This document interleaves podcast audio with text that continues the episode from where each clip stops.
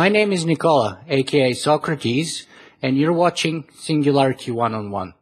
If you guys enjoy the show and want to help me make it better, you can do so in one of two ways.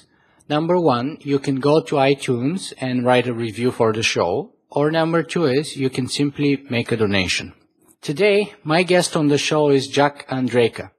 Jack was the 15 year old miracle kid that recently came up with this most incredible cancer test uh, that uh, made headlines across the globe. And I'm very happy to have him today on the show. Hi, Jack. Welcome on Hi. Singularity One on One. Thanks so much. It's great to be on the show. Fantastic. So let me start our interview, Jack, by saying happy birthday first. Oh, thanks so much. Yeah, I, I am uh, Facebook and uh, LinkedIn friends with Jack, and uh, I noticed that uh, it's been just a couple of days since your birthday, isn't it? Yeah, just two days. Just two days. So how old are you now, Jack? I, I'm now 16. You are 16. That's amazing. You are by far the youngest guest on my show, my friend. Thanks so much. I'm super excited. so, Jack, tell us a little bit more about yourself. So I'm a 15 year old kid. I go to a regular 16. 16 year old kid. Haven't gotten used to that number yet. I go to a regular public high school. I'm a sophomore. And what I'm really into is pancreatic cancer research, specifically diagnosing pancreatic cancer. And I do whitewater kayaking, I do math competition, then of course science fair. That's that sounds fantastic, Jack. But let me ask you this before we get into the details of what you do, how you do it, and what your goals are. Why cancer? Why not, for example, when I was your age, I was more interested in things like video games, movies, and girls rather than hmm. cancer research. Yeah, so a bunch of people ask me, how on earth did a 15 year old get interested in cancer, no less pancreatic cancer? So I actually became interested in pancreatic cancer when a close family friend who's like an uncle to me passed from the disease. And then I did a bit of research and I found that 85% of all pancreatic cancers are diagnosed late when someone has less than a 2% chance of survival. And then what I found is that our current modern medicine is a 60 year old technique that's older than my dad and it hasn't really changed much. And then also it's grossly inaccurate. It misses 30% of all pancreatic cancers and also is really expensive. It costs $800 per test. And so it's, I knew there had to be a better way pretty much.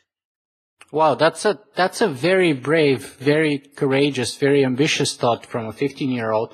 So tell us what happened then after you had that thought then. So after I had that thought, I kept looking around on how was a 15 year old supposed to make a difference here? So what I did is I went online to Google to learn a bit more. And is what we currently do is we're looking for proteins that are in your bloodstream and they're released when you have these different types of cancers. And so I first had to have a really good one of these biomarkers in order to detect pancreatic cancer accurately. And so then what I did is I started with a database of 8,000 different proteins that are found in your bloodstream when you have pancreatic cancer. And I just started going through them, plugging and chugging, seeing which ones, their characteristics, all this different stuff. And finally, on the 4,000th try, I was close to losing my sanity, but I eventually found this one protein called mesothelin. And essentially what's so cool about it is, is this, this ordinary protein, run-of-the-mill protein, unless you have pancreatic, ovarian, or lung cancer, in which case it's found at these grossly overexpressed levels. And that's really easy to detect. However, there's not really a method to detect it quite out yet that is really easy to use and then also pretty sensitive for it. And then in addition, what what's so cool about mesothelin is it's found the earliest stages of the disease when someone has less than a two per, or it's found the earliest stages of the disease when someone has a hundred percent chance of survival. Wow, that's that's absolutely fascinating. So you had the idea that you want to do something about it. You came to the idea of how you can go about doing making a difference. Then what happened? So then what I did is I was like, okay, so I have this biomarker, but how on earth am I going to detect this? This has been a question that has been bugging scientists ever since they found these proteins. And so then I was, I actually came in a very unlikely place. My high school biology class, which is an absolute stifler of innovation. and so then essentially what happened is I smuggled in this article on single walled carbon nanotubes, essentially atom thick tubes of carbon and they're 150,000th the diameter of your hair. So they're extremely small, but they have these amazing properties. They're kind of like the superheroes of material science. And so I had this paper on their specific properties. And then what I was supposed to be paying attention to was this thing about antibodies. And an antibody is essentially, you can think of it like a lock and key. It essentially bonds specifically only to one protein. In this case, it's going to be mesothelin. So I was thinking of how I was going to combine how these antibodies react with a certain protein with how these carbon nanotubes have these amazing properties. And then in the middle of my biology class, it just hit me. I'm like, what if I put the antibody in a network of these carbon nanotubes such that then I'll have this network that reacts only to a specific protein, but also it changes its electrical properties based on the amount of the protein present. And so then this change was so great, in fact, that I found I could actually measure it using a $50 ohm meter from Home Depot. And wow. so then I this new idea. And unfortunately, just then, my biology teacher, I swear she had like eyes on the back of her head. She just glances out of the corner of her eye, sees me, is like, young man, bring me that paper. So after class, I finally got the paper back after 30 minutes of lecturing about respect from her. So now that that whole thing has sort of blown over and you've made headlines across the world, uh, does she feel a little bit better about you spending your time, your focus on that particular paper rather than her biology class? She actually has not talked to me yet because she was at my middle school and then because I took high school biology in middle school and then there was high school and so I haven't talked to her but I'm pretty sure she would change her attitude about that. I I would I would imagine so too myself. So then you have basically the prototype idea, but do you have a prototype device? Do you need to yes. produce one? And how did you come about doing that? So once I had this idea, I was like, where am I going to do this? Because First, I brought it up to my family, and they're like, no, you're not going to be able to do this. And I talked to some teachers, They're like, nope. And so then what happened is I was just like, okay, you guys going to not support me on this. But after a while, my family did become very supportive of me. I have to really thank my mom because she helped me all, all along the way, driving me to the lab and stuff.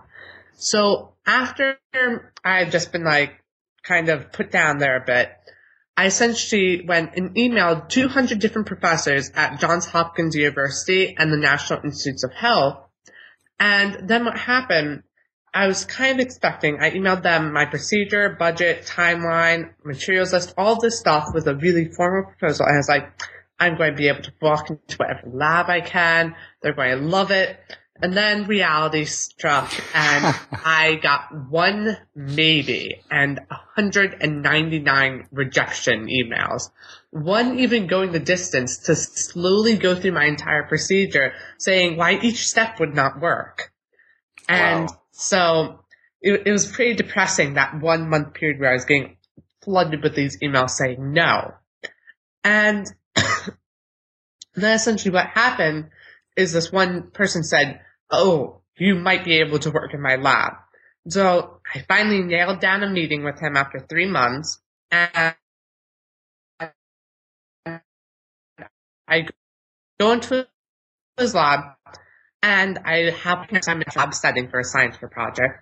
And he sits me down and starts asking me all about my procedure. And then he calls in his like friend professor from right next door. He's like, this is this kid. Here's his procedure. Ask him a few questions about.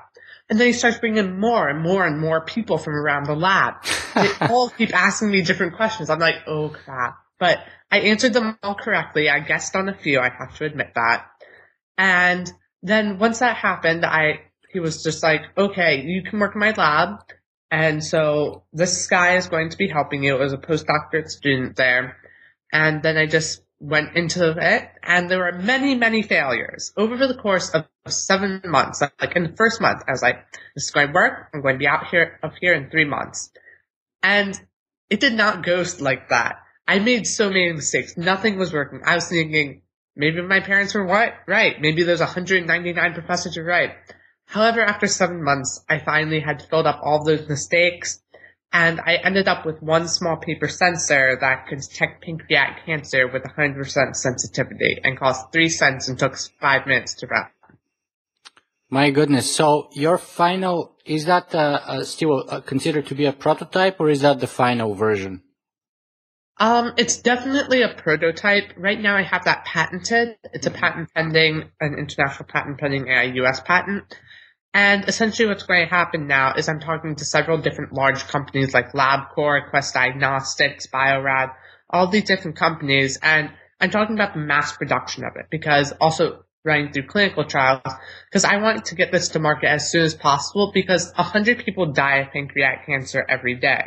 So when I'm working on this, my inspiration is how am I going to save 100 lives today? And what I'm doing right now is I'm working towards getting it through clinical trials and getting it to the market such that I can help save lives. So that's currently what I'm doing, and it's probably going to be changed. It'll look more like your home test of a di- for diabetes, and it just requires a drop of blood, and it will test you for pancreatic cancer in five minutes. That's that's really fantastic, Jack. And and let me ask you this from the sort of a point of view of the adults world, where things don't mm-hmm. work out that quickly or that cheaply. Um, what's the time frame that you expect would take you to take it into mass production and to the market? And at so, what cost? Because you're telling me three cents and that's absolutely flabbergasting. That's incredible, incredibly cheap. It, it's, it's almost free practically, right? Mm-hmm. Yeah. Three cents is, is nothing. Everyone can afford it, even, even in the third world. Mm-hmm. And so essentially what's going to happen is I thought, oh, it's going to be three cents. Everyone's going to be able to afford this. And also it'll be out in the market maybe in a few months. And yeah. then I'm talking to my patent lawyer. I'm like, so when, when do you think this will be out? And she's like, oh, probably another like five to ten years. I'm like, what? And she's like, yeah, it has been through clinical trials. That's several million dollars. I'm like, oh, well then. So because I was like, maybe I can start my own business, but I do not have a million million dollars. And then also, I'm still a high school kid. I want to go like prom and stuff. And so I'm just like, okay, let's give it away to a company who knows how to bring out these devices and, because I want to get out as soon as possible. And also what's so cool is that since it's a diagnostic test that's pretty non-invasive, you can get through FDA approval in about two years. And then it will be kind of like homeward bound there. Now, when you said better give it away to a company, do you mean that you'll be collecting royalties or, and they'll just take care of production and distribution for you?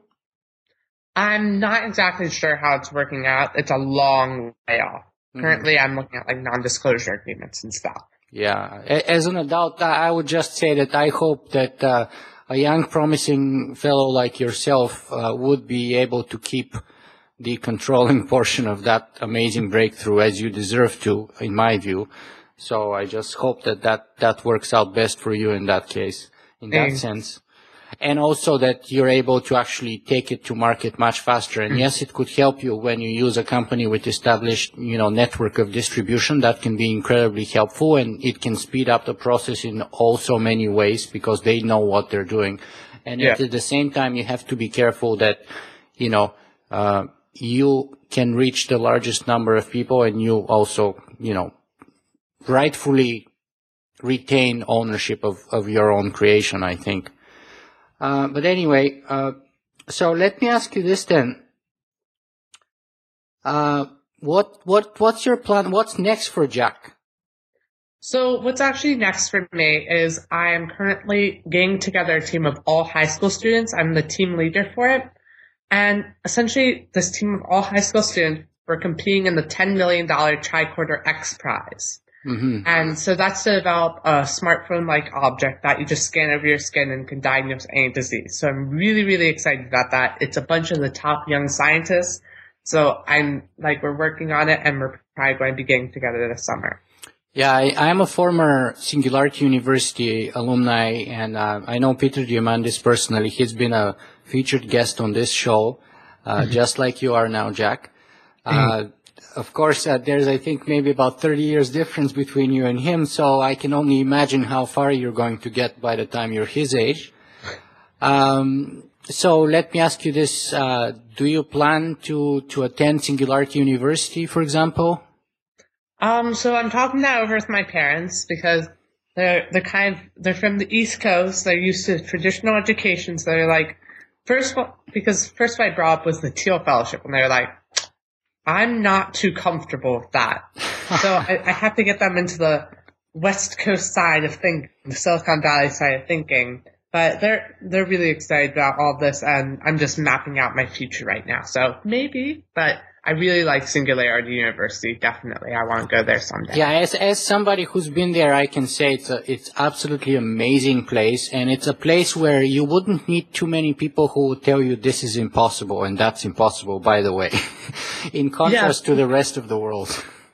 Yeah, because I was actually I got to speak at their closing ceremony of this year, so it was really cool to meet all those people. Mm-hmm, yeah, and and at the same time, I have to say I totally sympathize with your parents and, and their view on traditional education because just like them, I also personally believe that it is important uh, and it does matter. Uh, so, Jack, now that we are on the topic of uh, the future of education, I want to ask you, so what's your view about the future of education? Do you think that traditional places such as universities would continue to play important role? Or do you think that knowledge would be disseminated through the power of the internet and therefore access to education and to the tools just like in your case, you were able to Google some answers to your questions and then brilliantly come together of how to put all those different parts, parts together. So do you think that it would be more, more people would be able to avoid going to school and straight going into their fields of interest? Yeah, so I definitely do see a large education reform on the horizon. I'm not really sure how far away it is, but I do think that in the future, the internet is really the only possible way that we would be able to educate the masses, in essential, with a university grade education. And it's my belief that university and education, uh, it should be a basic human right, that everyone should have the right to be educated. And I believe that on the internet, if you use it correctly, then you can definitely follow your passions and that the internet will become more broadly, broadly used in um, education. Mm-hmm. Mm-hmm. You've mentioned two words that I care a lot about, and they're basic human right. Uh, so let me ask you this, um, perhaps a little contentious question about whether healthcare, in your view, is a basic human right. And let me say that, you know, I am Canadian, and in Canada, we generally have a very clear and explicit view on that topic, which mm-hmm. is traditionally rather different from the popular view, it seems, in the United States. So let me ask you personally, do you think that uh, healthcare is a universal right or not? I do believe that healthcare and correct um, treatment of individuals is a healthcare for everyone, and that everyone should be able to start on the same playing field. And so, to me, also, that brings up another important note that the current approval systems for different drugs and diagnostics definitely need to be reformed because certain medications or diagnostic tools are not being able to get to the market fast enough in enough countries. And that is a for sure fact and costs far too much money to bring a drug to development. Because we have all of these different fragmented drug system or drug approval systems mm-hmm. from all these different countries and they all have different rules and it's really, really confusing actually. And so in my opinion, we should just have a universal healthcare system and a universal healthcare approval system for different drugs and FDA approvals. And that would make medicine, that would revolutionize how we treat healthcare medicine. And I believe that we do need that because our current methods are not acceptable treating symptoms and getting drugs to the market far too late. Mm-hmm. Well, let me bring another relevant issue to you. Uh, you based on your experience with the sort of drug approval or the, in your case, the test approval process uh, and bringing things to market, you know better than anyone how hard it is and, and or better than most people and how long it takes. But do you think that I mean, are you taking any measures to uh, do your best, as you said, to make your invention more accessible by people from across the world? Because uh, what happens traditionally when some, especially of the big, pharmaceuticals, get you know patent rights and you know they get monopoly over their inventions for the next n amount of years, and then perhaps the cost of the development has been increased by a factor of 100 by the time you get something to the market, if not by a factor of 1000. So you can have a prototype that costs 3 cents and you end up with, you know, a device that goes in the market that does that same thing for say $100.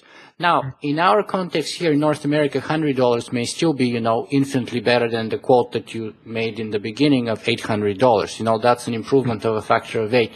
But for people who may be suffering from cancer in the third world, the cost of a hundred dollar test may be absolutely prohibitive. Mm-hmm. Yeah, so I definitely want this to reach everyone. I want this to be low cost. I want it to be widely accessible to everyone. And then also, I think that's extremely important to deploy, not necessarily in third world countries where cancer survival statistics are grim. However, they're not as bad as that in the third world. If you diagnose it early, then and catch it early, then you can most certainly treat it. And so I believe that we must get this to the third world, and that is my human duty as a human, like my basic duty to do that as a human for other people, to not be greedy and want money from this. I want to save lives with this instead. Jack, you're very inspirational. And let me tell you my story here to, to the degree that it is relevant. You know, um, I was born and grew up in Bulgaria. Um, at the time, it was towards the end of the Cold War, but unfortunately, my mother had cancer when she was 28. She was diagnosed with a certain kind of limbical cancer, um, which was affecting the lymph nodes on her neck. And by the time she was 38, she passed away actually. Um, I was 13 and a half when she died. So for me to, to, to hear, you know, breakthrough progress from, from people like you is absolutely flabbergasting and it gives me hope for the future. So I thank you very much for that. Thank you. Uh, Jack, let me ask you the, the next thing then is, uh, now you, you, you said that you've been in contact with Singularity University. You were at their graduation ceremony this year. Yeah. What What about uh, starting a startup company? Because Singularity University is very much like an incubator uh, for startup companies, and of course, their whole goal is to improve positively the life of a billion people within 10 years. And I think your project, your invention, has a fantastic potential of accomplishing just that. So were you approached by people who suggested ways to uh, start up a company or and bring this to market yourself? Oh yes, yes, I yes I was.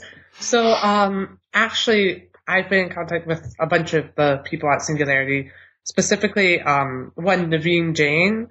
I was actually just up, just up at his house, and he was talking to me all about startups, and I'm like, I have no clue how to do a startup. I'm just going to kind of pass this on and make sure that it gets to the masses and go on and try to make a startup company from that because I just do not have the experience. I don't have the resources and I most certainly do not have the time, unfortunately, to bring this to market on my own terms.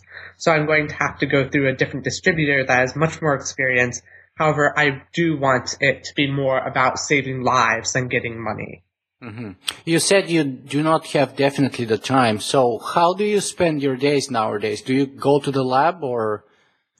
So currently what I'm doing, like for example, the reason why I say I do not have the time is because I, I hardly have time for school. Just because, for example, back in September when this was like breaking news, I was in school maybe two days for the entire month. And mm-hmm that first quarter was nearly impossible to keep up with. Yeah. But also, I only have one childhood. I do want to make the most of it, but I do see how making a startup company would help me in my adult life. So it's actually this constant battle with Yeah. myself as to whether to make the startup company or not. And what I've decided is I'm not going to do it. However, with my Tricorder X Prize, we are already becoming incorporated soon. So oh, Also, you are incorporating your team for for pursuing that goal of the X Prize Foundation. yes. So Okay, you're making great. the startup there. That's great. I'm sure Peter Diamandis would be happy about that too. Yeah, and I'm getting advised by um, Bob Richards from Lunar um, Express Yeah. because me and him are really good friends now. And so he's advising me on how to gather funds and all of that. Mm-hmm. So, So I that's was learning about stocks and stuff. So that's fantastic. So I guess you wouldn't be uh, having a short supply of sponsors. That's fantastic to hear, Jack.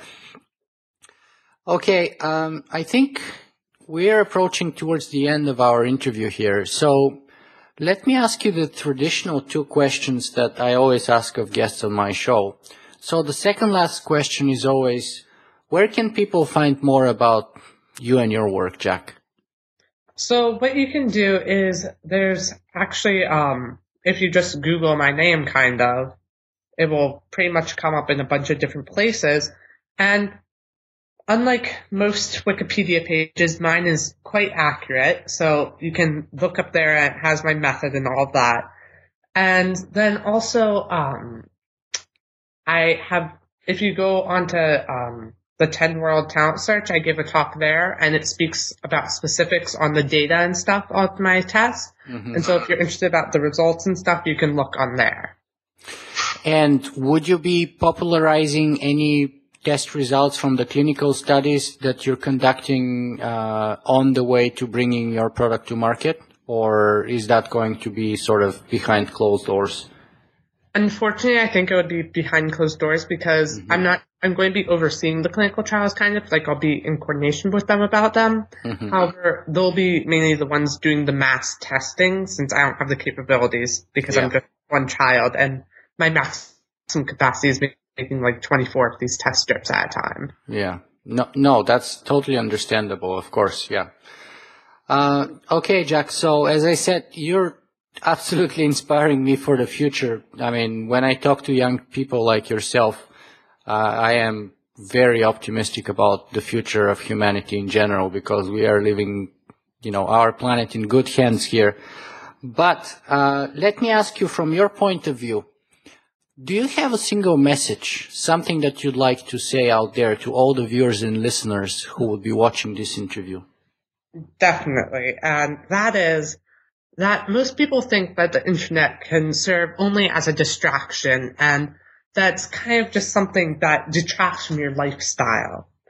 And in my opinion, that, that notion of a lot of parents and some students is completely wrong. If you use the internet correctly, it can serve as a forum for ideas. You can exchange ideas with people all around the world. And you don't need a degree from a prestigious university to have your ideas valued. And then also, in my opinion, that you don't really need to post your duck-faced pictures of yourself on the internet and take pictures of your food. Instead, you could be changing the world, regardless of your age, your gender, who you like, who you don't like. It's just your ideas that count. And so instead of doing all of that, you could be changing the world. So if a 15 year old kid who didn't even know he had a pancreas at the beginning of this project could find a new way to detect pancreatic cancer, just imagine what you could do. Wow, Jack, that's that's fantastic. I wish you never change, and I wish there were a lot more adults like you. But I have to say, I really enjoyed uh, this interview uh, with you today, and I thank you very much for taking time to be with us. Thank you.